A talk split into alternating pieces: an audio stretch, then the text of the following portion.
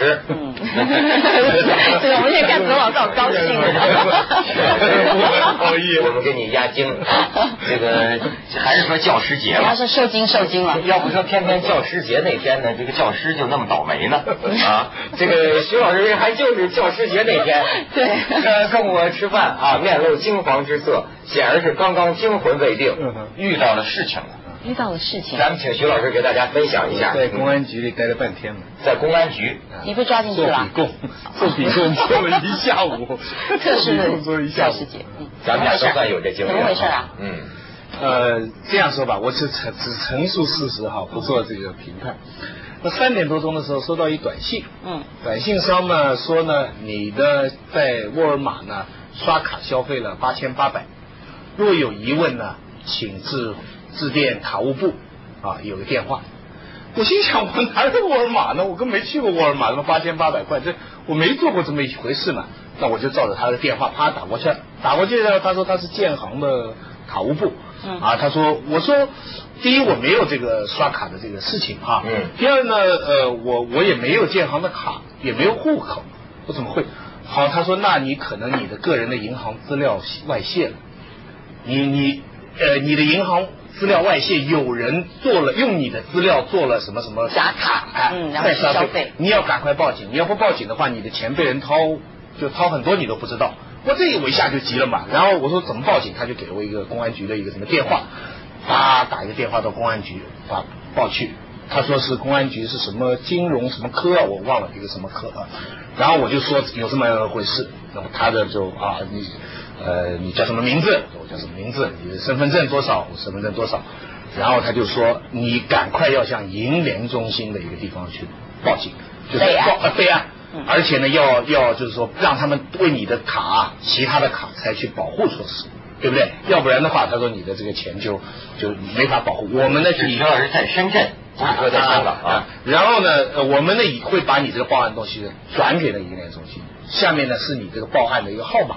有一个编号啊，这个编号中间还强调一句哈，你的确没有去过那个就是消费那个行为哈。他说我们有录像，就是说哎哎哎，比如这样，假如你真有的话，你要负法律责任，就等于你是谎报。我说我当然没有没有过，我我干什么要谎报这样的事情？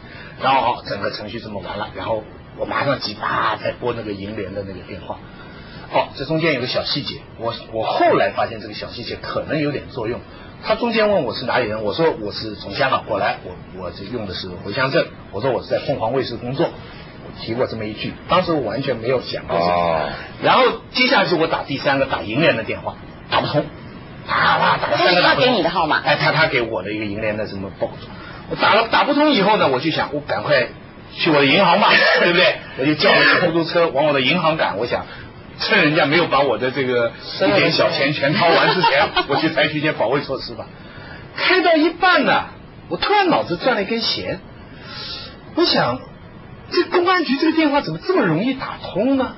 嗯，我要不去公安局查证一下？难道一般公安局的电话不容易打通吗？不，一般报警是有一个报警的，比方说幺幺零之类的，对不对？他不会是一个，他给我这个零二零什么六幺幺什么什么，就是一个直线电话。拿上来就是一金融，当然也可能是跟银行是连的。结果呢，我的这种时候，你知道，老百姓感到无助的时候，这个时候，那你看，别看我们平常跟警察发发牢骚，说警察有这个问那的呢，这种时候你就得靠警察。对，想到了人民警察。啊，想到了人民警察了啊！而且呢，电话的人民警察还不敢信，就直奔公安局啊！我就直奔公安分局啊，这个南山分局啊，这就对了，啪一下奔进去。找到一值班的，那值班好笑，一看我说：“你好像常来是不是？你你你来过几次了？他他觉得我老老来自首，我老犯，他他大概觉得我这个老犯老犯事儿老来自首是吧？我说我不是常来，我第一次来。要是您觉得我面熟呢，可能有别的原因。哦，想起来想起来，窦文涛那时候啊，窦文涛常来啊，然后就把我拉进去。他那天下午你们不是在一起，你没陪他去啊？没有。他已经发生完了，对，已经发生完。然后进去以后呢，他就因为我他说的你警察的事情你要打幺幺零，你不能相信别的电话。但是广州的幺幺零在深圳打不通，嗯，你不能拨零二零幺幺零，它不通的。嗯，结果他们就帮我拨了这个电话，查证出来呢，说这个所谓的公安报警电话呢是没有的。第一，它不是公安局的电话，他们肯定会打。第二，这个电话在哪里，一时查不到。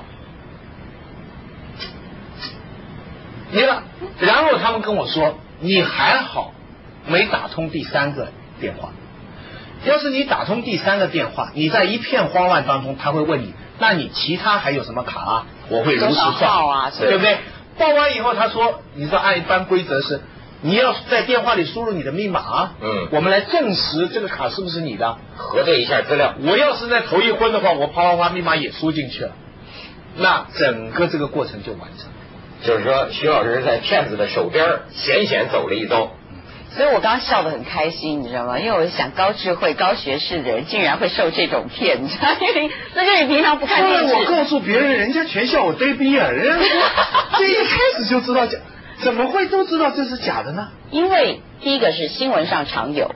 就你不常看电视，你知道他看书看太多，他成书呆子了。嗯。现在是网络上面非常多，因为现在的诈骗的方式太多太多了。像我们刚刚讲说那个电话诈骗呐，比如说他现在骗不到你的信用卡，因为他现在大家都很清楚，就说你怎么样怎么样，他可以把你的号码骗出来。所以现在大家都不会把自己的，像你刚刚就已经把你的这个什么工作啊、身份证啊、我的名字、身份证号码，呃呃，包括我工作。嗯，他他就已经可以。对，你为什么不说你在大学工作？你要说在我们凤凰，凤凰能震慑犯罪分子吗？那当然，当然可以啦。是这这人家骗凤凰的人胆子要稍微大一点嘛。对，对不对？哎，但是接下去还有更好笑的事情。但这个事情完了以后吧，他们都关心说：那你你钱有没有骗呢？我说我现在最关心，我觉得这个事情比较严重的是有人冒充公安呐，就是说有人冒充公安这个事情很大。他说：“那你觉得你要不要报案呢？”我说：“我最好报个案哦，这个这个事情至少这些电话留下来，也有助于你们将来查嘛。就假如这个人再骗的话。”他说：“好，那我们给你呃报案是要刑警大队的，然后他们打一电话，叫我在那里等，等我们聊了一会儿三人行这里，啪一下子来了两三人行，手里一枪，便衣的进来，他说刑警大队一进来就说：啊，这个现在有人要报案，什么什么什么什么事情？然后我就把我的事情跟他一说，他就拍拍我的肩。”我们是专门管碎尸案的，碎尸案，这事情搞得好复杂。我我们是专门管碎尸案的，你这个事情找我们刑警大队，这个呃，这个后来他说这样吧，他说 我送你去派出所，让你到派出所去报案，就降低一个级别，知道吧？送路上了，那我就我觉得很不好意思嘛，人家吉普车开着我送，而且一路 咚咚咚打着灯，让我去银行查那个那个钱有没有少，他说你先去查。我路上还问他了，我说你除了碎尸案以外，还办什么案？大的爆炸案了啊，哦那是重案啊，大的爆炸案了。对，那我说还有强奸什么？强奸我们不管他，小那个都小事儿。然后我就说，我就说这个人冒充警察，啊，这种事多了。他说，然后就跟我抱怨，深圳一千五百万人，才一万警察，我们警力严重不够。然后这个警察真是长得很英俊呐，长得很英俊。不是不是在广州、深圳像这种的诈骗行为比较多？因为我不是在广州这这个暨南大学念书嘛，我每一次去你也被骗过？我被骗过，但是我是被骗上车，然后我觉得很恐怖。哎呀，你被上了野鸡车了？我上野鸡车啊，因为成野鸡了。因为当时我们是坐那个野鸡，我我我没有那个行情。啊，上野鸡车。对，上野鸡车，他其实当时因为我们刚开始注册，然后对其实学校的一些状况不不太清楚，然后都是个别到学校去报道。然后结果我就到了火车站以后，很多人在拉客，但是因为搞不清楚计程车在哪等，然后你一出了那个地方以后，就有很多人说：“小姐，你要去哪？我的那个什么，我们比那个一般什么什么便宜很多，然后这个保证没有别的人打扰你，所以你一一路就送你第一站到。我们平常其实就做旅行惯了嘛，然后也没有那个防范的，我就说好，那就这样吧，就谈定多少钱。他还走遍天下呢。对，我就傻啊，我就奇怪，结果他就帮我拉着行李。然后一手就把我的行李抢过去，那那个时候我也不能去把他行李抢回来，我就呆呆的跟着他走，跟着他走。我本来想着好歹也像个计程车，像个私家车，不是，是一个那个九人八里面把那个那个座位都拆了，然后破破烂烂的感觉，像那个车 车门一摇就要掉，我还得扶着他，免得他崩开了，你知道吗？这真是野鸡车。但是上去以后他就说上，我说这这个车行吗？他说：“ 哎呀，你看这么便宜，这个车不错，保证你安全。”那我想，反正硬着头皮就这样吧。但是我当时就有一个没什么危险嘛，我就警警戒性。但是你知道，上了那个车，除了他跟我没别人。他万一要是把那车带到什么地方，我不是常常听说那个国色天香、沉鱼落雁的女子像我这样，就被卖到什么地方，就一辈子压在夫人，说不定后半生就是，所以说不定前半解救你半生的悲剧，后半生就变喜剧。解救你的时候，秀媛已经是抱着一对双胞胎。我就一路拿着我的手机，然后就跟我的朋友说，我现在转了这个弯，我看到什么地方了，看到什么店了，到什么街了。我想，然后我告诉他说，我的车子是什么样子，这样。就他那个司机大概紧张了，就真的乖乖送我到那。可是我从此以后再也不敢了。哎呦，太太可怕了。对，我跟你讲，这野鸡车最近广州嗯有一个人物，传奇性的人物，此人现在正在被追杀。传奇性的被太危险了他牵涉到一个很重要的问题，来听听。背背包党啊。听说过背，现在我们咱咱们中国也是这个背包党是集团吧？咱们中国党派众多，你你感觉到没有？这个说什么？不是像民进党啊，撞撞车撞车党啊，什么砍手党啊，这我听说过太多了。哎，就说这个背包党里边有一个成员，他最近正在被追杀，他的事儿呢，咱们广告之后我跟你讲。三三人行，广告之后见。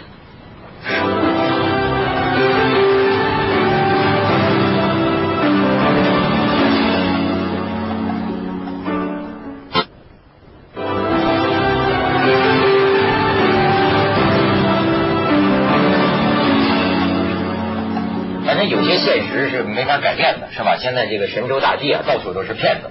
但是呢，我认为骗骗徐老师是可以的。骗读书人，怎么怎么这样啊？这还教师节呢？你你挣钱多嘛，对吧？哪有这种事情？他说他一点小钱。你这你你相比之下，你在广州火车站，这个叫背包党的背包党的老大，跟他这属下说什么？你就找那个穷人，把他们穷人榨干。为什么找穷人呢？为什么找穷人呢？嗯，就是而且这时间点都选在人稀里糊涂的时候，就是凌晨四点到六点，你知道吗？这时候刚刚下了火车那个人，举目无亲的似的，他说你一看像是农村人，而且还特别要选个气质比较差的，衣衫褴褛的这种人吧，他没见过世面。没见过世面，你好蒙他。你知道背包党是怎么？我就这么一类，看来我就这么一类，气质比较差。对，徐老师这很残忍吧？气质虽然贵为教授，气质还是没提高。对，就是说见你傻，你没见过世面啊，就告诉你啊，说现在广州啊，呃，非典呐，这个你要是正经那个汽车站买那个长途汽车票啊，得办健康证，交一百块钱办健康证，或者说啊什么。四川的那个病猪肉啊，现在运到广州了。现在政府啊，就都得打什么预防针，都得交钱。哎，你别坐他那个正经的那个那个客客客运呐，我领你去做，不用交这个钱，而且可以给你免费办好，有包含健康证在里边。嗯。然后就把你拖到火车站附近的一个角落，那儿有一个售票点。到了那儿，几条大汉，全打脚机，你得上车呀。而且那个车车车票比那个正经的还贵出几倍。九九十一百啊什么的，有点像绑架跟抢劫了。有点像绑架，我给你看看几张报纸上登出来的这个照片啊，咱们导演给看一下。就你只要跟他到了那个黑暗角落，你发现有猫腻有不对啊，你已经走走走你跑不了了。你看，你像这么一个女女乘客，刚下火车，这被几个人问，一想跑啊，你看这个这个几条大汉就把你围围拢过来。你再看下一张。这就是你看广州火车站这个附近，每天多少人呐？这个外地来的这个农民工啊，或者什么，一下火车举目无亲，就被这些人带着走啊！你知道我为什么讲有陈涛这么一个人说他正在被追杀吗？嗯，他自己当年就是被骗了的，在广州火车站一下火车。被骗到车上，然后钱呐什么全骗光了，嗯，一分钱没有，而且他并不送你到目的地。为什么叫野鸡车呢？你比方说你要说呃你去什么深深圳，那车把你拉到黄埔，一脚把你踹下来了，就把你赶下来了，东西都抢掉了，呃钱都没了嘛，就把你赶下来了。他幸运啊，你是他被人家骗光，靠我聪明，对他被人家骗光了，骗光了之后他怎么办呢？然后。就有人拉他入伙，就说这个背包党的成员绝大部分都是这种情况，这就是冤冤相报何时了？就是你给人骗光了，然后你在广州火车站怎么办呢？他实在没办法。你没办，于是呢，就说你加入我们这一伙，你加入我们这一伙，你也去干。他为什么叫背包党呢？一般这些人呢，他是怎么行骗的？他背这个背包，里边装点废报纸、塑料布什么的，伪装成也跟你一样嘛。一问说，哎，你你你你哪人呢？我山东老乡，山东老乡，你山东人，我拉你山山东老乡，你要去哪儿？说我去汕头。好了好了，我也去汕头。我告诉你，有一个地方坐车便宜，还不用办电话。别买那票，那票麻烦。没错，他就叫所以叫背包党嘛。然后现在就这个人，他说他一个月能收入上万块钱。你比如说他们这个帮派啊，就是怎么着？他骗一个人，骗一个人上车，他能得五十。嗯。他一天你想拉五六个人上车，他一天就赚几百。他说现在他这个背包党里为所以为为什么他泄了密了，刨了底了，人家要追杀他呀？他说这背包党里他知道有人已经上百万元了，而且有一个老大，有一个老大下边一个老大下边四个，他是有金字塔型的操作，有组织犯说人员接近人员有两千人干这行的。只有在广州车站吗？反正他就是这个化名陈涛的这位，他呢还为什么他这个幡然悔悟了呢？他老母亲七十多岁，从湖南来看他姐姐，结果没想到你说这东西也碰上因果报应还是怎么着，也碰上背包党了，结果把他老母亲骗上车，他老母亲失踪了，这这人就到处找他老母亲呢，到处找不着，在很久之后，他老母亲流落广州街头啊。他终于找到了他老母亲。当他看到他老母亲的那一眼，他这老母亲正在垃圾桶里边捞东西吃。他一看这下子，他就心里不行了。于是呢，他就跟记者讲。可是你知道，在电视上播出了，电视上我估计是做了处理。有他形象吗？没他形象，做了处理。声音的，但是呢，被认出来了。听声音或者看背影，还有那个讲话的被他的那个同党认同党认出来了。你知道当当天他就跑了，然后在半天之内一百多个电话，而且有些他闹不清。在同乡说你在哪儿啊？我给你送点钱去啊！我请你吃饭呢。他闹不清是友是敌，而且就说他那个最大的老大下边不是有四个老大吗？嗯。他过去他这么低层的人从来接触不到。那四个老大里边，其中一个好像叫什么刘老四还是郑老四。跟他打来电话了，说，呃，你在哪儿啊？我请你吃顿饭，我去车拉你去。他说我吃过饭了，然后那边那人就绷绷不住了，说你就是死了我都找得着你。所以所以现在我都要找你吃。这人就正在逃亡之中。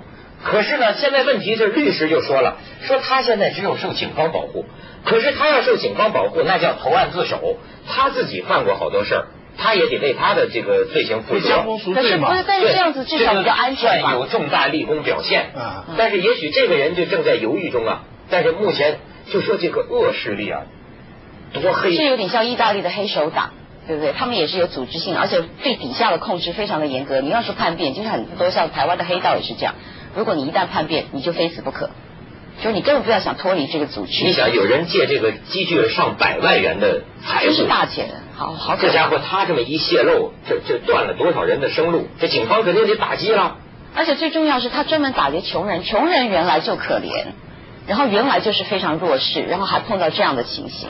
对，发财的都是赚。因为有钱人他们骗不到嘛，对不对？就是第一个他们有自己的车子，第二他不会省那个要要坐野鸡车这种小钱，所以他们一定就找那种。不，我还在想那个人，我觉得他还是应该投案，投案其实最最安全的，是牢犯是至少他自己的人身安全。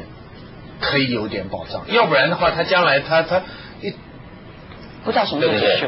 希望这个逃亡途上的这个陈涛先生听听徐老师的这个劝告，嗯，像徐老师一样，这样去找人民公安，主动的相信这个公安，然后来了一个便衣，你这案子我不管，我是处理碎尸案。哈哈哈锵锵三人行，广告之后见。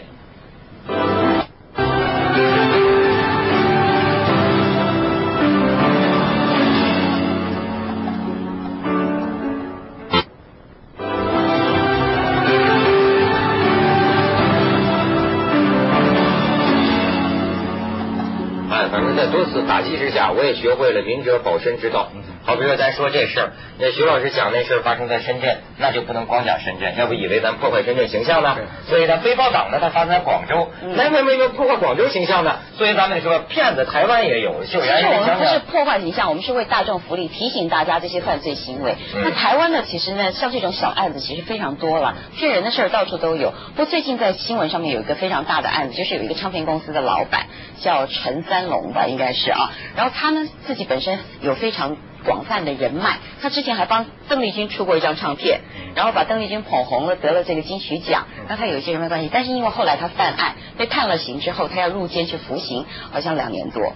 但是他很有办法，然后他就找了一个街上的游民。那这个游民是平常就是要饭吃的吗？没有钱吃饭呐什么？但是你以为你要给他很多钱，让他去代代为作奸什么东西的，这个都有一些小小内盘嘛。结果他就说：“我给你三千块。”这游民好高兴啊！为什么？因为他觉得牢里的饭好吃。可是监狱里的人认不出他是假的。所以这个人就非常奇特，是因为这个叫司法黄牛，就是他会跟你很多很多。黑就黑在就是就是说游民的。你总能找到一个替身，嗯，关键是这个替身怎么能到里面去，能怎么能管用？他就把这个游民呢叫过来了以后，我告诉你，你几岁，然后是什么，就是像这个小学生背课本一样，把他的资料什么什么都编完了，然后呢签名也不一样，但是整个你看，包括就是送监管的，包括这些典狱长，包括这个法官，包括狱警等等的，没有人发现，所以是没有人发现呢，还是他串通？现在正在查这个事情，到底是没有人发现还是什么？但是因为他篡改了他的资料。你知道，可是这个事情就是变成，就是说，现在台湾的司法体制是有非常大的问题。为什么可以有这个入监服刑？而且那个原犯是个胖子，脖子短短的，然后就壮壮的。然后那个游民呢，这个眼睛细细的，瘦瘦的，然后脸上还有一道刀疤。怎么可以差这么多？他有换他的证件资料，但是你看，这个是骗局，骗了。连法官都骗，然后法官是说他也是被骗的。这这让我们怀疑台湾监狱里关的都不是正主，是吧？都是一些。现在我也有点怀疑，我不知道怎么回事。你知道那天的事情，我我最大后来的感受就是说，我当我报案的时候，最后用什么理由报案就有争论。嗯，就是警方说你这个其实是，就是派出所说你这个是怀疑被人骗。嗯，可是我想报的是什么？我不是想。接着下来为您播出《凤凰子夜快车》。